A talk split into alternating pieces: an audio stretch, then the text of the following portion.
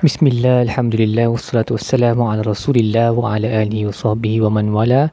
InsyaAllah kita akan menyambung tadabur kita bagi muka surat 20 uh, Soal Baqarah pada hari ini.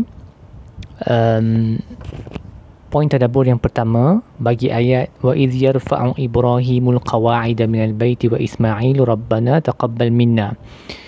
Uh, Apabila Ibrahim dan anaknya Ismail um, meletakkan ataupun mengangkat uh, asas-asas bagi binaan Kaabah. Lalu mereka berdoa Rabbana taqabbal minna wahai Tuhan kami terimalah dari kami. Um, Imam Al-Biqai berkata maksud taqabbal minna tu kita tahulah maksudnya adalah terimalah dari kami dan janganlah menolak amalan ini. Um, ia adalah pengiktirafan daripada mereka berdua tentang kekurangan apa yang mereka lakukan tu hanya disebabkan mereka adalah hamba dan seorang hamba walau betapa banyak pun dia berusaha usahanya tetap deficient tetap kurang di sisi keagungan maulahu Tuhannya yang maha agung.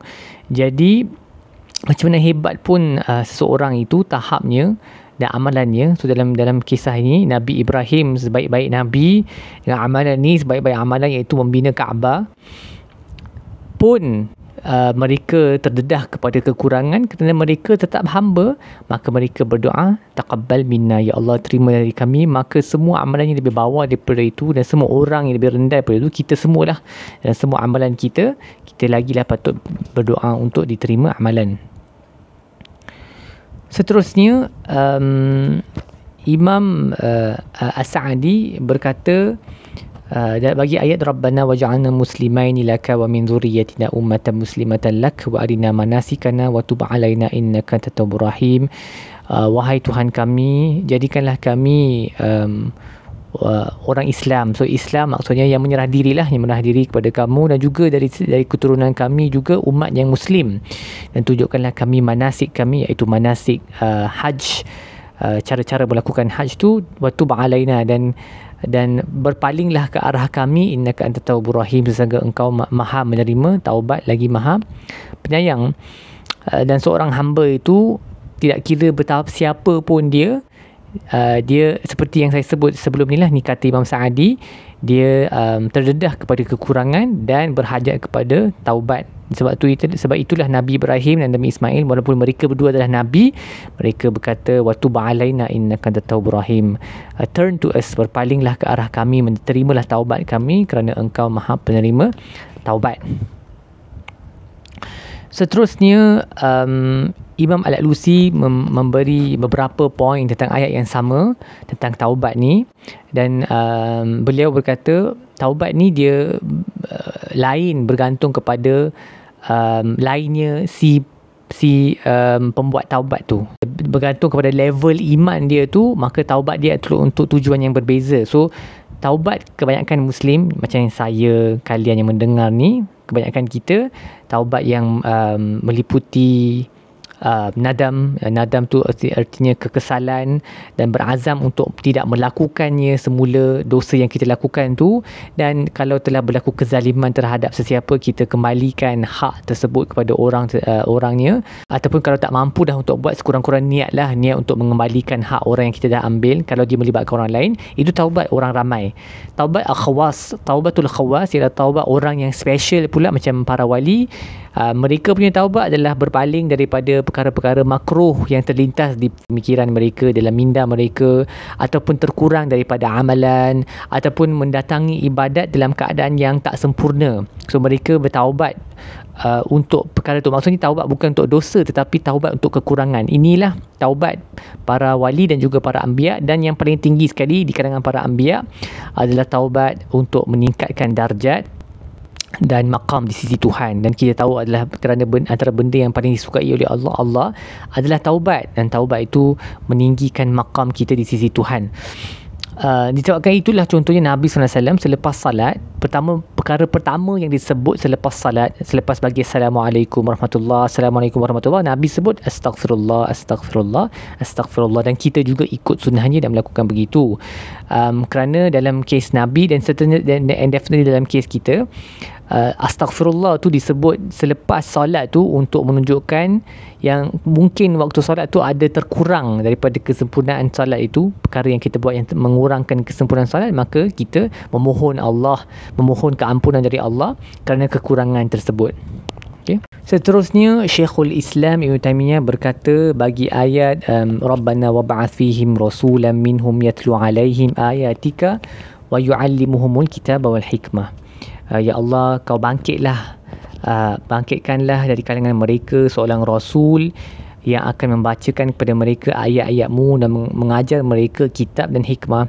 Jadi menurut Ibn Taymiyah, hikmah di sini bererti sunnah kerana Allah dalam dalam surah lain surah Al-Ahzab, Allah mengarahkan isteri-isteri Nabi untuk duduk di rumah dan uh, mengingati ataupun membaca dan menyebut menyebut-nyebut apa yang terdapat dalam kitab dan juga al-hikmah. Jadi kalau kitab itu adalah Quran, maka apa yang selain daripada Quran itu adalah uh, yang disebut oleh Nabi selain daripada Al-Quran adalah sunnah lah. Maka hikmah di sini bererti sunnah. Dan daripada ayat fala tamutunna illa wa antum muslimun janganlah kamu mati. Janganlah sekali-kali kamu matinya emphatic emphatic um, no tu dengan nun sabtu kat hujung tu um, menunjukkan kekerasan janganlah kamu mati sehingga melainkan dalam keadaan kamu orang Islam. Uh, dan uh, Imam As-Sa'andi berkata kalau untuk mencapai makam ini supaya mati dalam keadaan Islam Islam ni maka kita perlulah mendirikan Islam dalam hidup kita dan mengikut syariahnya uh, dan uh, apa akhlak me, me, menghiasi diri dengan akhlak Islam sehingga kita berterusan dalam perkara itu uh, dan apabila mati datang pada kita ia datang dalam keadaan kita mendirikan semua perkara-perkara di dalam Islam. Kerana uh, man asha ala syai'in mata alaihi wa man mata ala syai'in uh, bu'itha alai sesiapa yang mati yang hidup di atas sesuatu maka dia akan mati di atas perkara itu. Dan sesiapa yang mati di atas perkara itu maka dia akan dibangkitkan di atas perkara tersebut Baik, apa perkara-perkara yang kita boleh uh, belajar daripada ayat ni dan aplikasi yang kita belajar daripada muka surat ini? Yang pertamanya, um, apabila kita berdoa, doalah untuk kesalehan diri sendiri dan juga untuk uh, zuriat kita, keturunan kita dan jangan kiranya jangan berhenti just untuk kesalahan diri sendirilah kita doa untuk ke kesalahan diri sendiri dan juga keturunan lah seperti mana um, doa para anbiya dan salihin uh, yang kita baca pada muka surat ini. Seterusnya setiap hari kita melakukan amalan yang um, ta'abbud kepada Allah, amalan yang baik yang yang bertujuan untuk beribadat kepada Allah mohonlah supaya amalan tu diterima dengan berkata rabbana taqabbal minna. Dan memang kalau kita sentiasa membaca zikir pagi dan petang antara benda yang kita mohon daripada Allah dalam zikir pagi dan petang ialah Allahumma inna as'aluka ilman nafi'an wa rizqan tayyiban wa amalan mutaqabbalan. Ya Allah rezekikan kepada kami amalan yang diterima.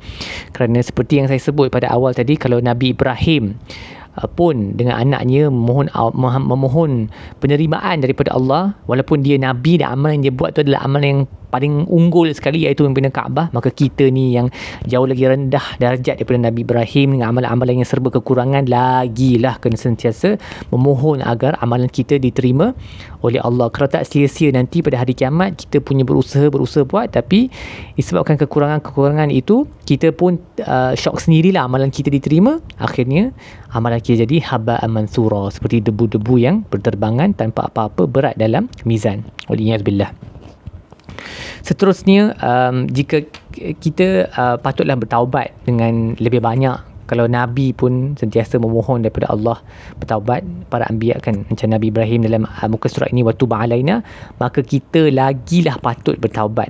Nabi SAW dalam hadis-hadis um, uh, meriwayatkan bahawa Nabi beristighfar selama 70 kali dalam sehari ataupun dalam riwayat lain 100 kali dan Nabi itu tidak berdosa maksum. Jadi kita sepatutnya lagilah kena beristighfar lagi banyak kerana dosa kita jauh lagi banyak daripada uh, dosa Nabi sallallahu alaihi wasallam dan mana-mana para anbiya yang lain. Um, dan akhir sekali uh, untuk menghayati ayat uh, Rabbana wa ba'ath fihim rasulan minhum yatlu alaihim ayatika wa yu'allimuhumul kitaba wal hikmah bagian hikmah tu sunnah maka kita berusahalah untuk uh, mempelajari Al-Quran dan di samping mempelajari Al-Quran tu kita cubalah untuk membaca kitab-kitab hadis juga ataupun hadiri mana-mana uh, majlis ataupun ceramah yang menerangkan hadis-hadis Nabi uh, daripada hadis-hadis yang sahih uh, seperti Sahih Bukhari dan Sahih Muslim dan juga kitab-kitab hadis yang lain agar kita dapat lebih mengenali Nabi dan mencintainya insya-Allah. Setakat itu sajalah tadabbur pada hari ini. Insya-Allah kita akan sambung uh, tadabbur pada episod yang seterusnya. Wassallallahu ala sayyidina Muhammad wa ala alihi wasallam walhamdulillahi rabbil alamin.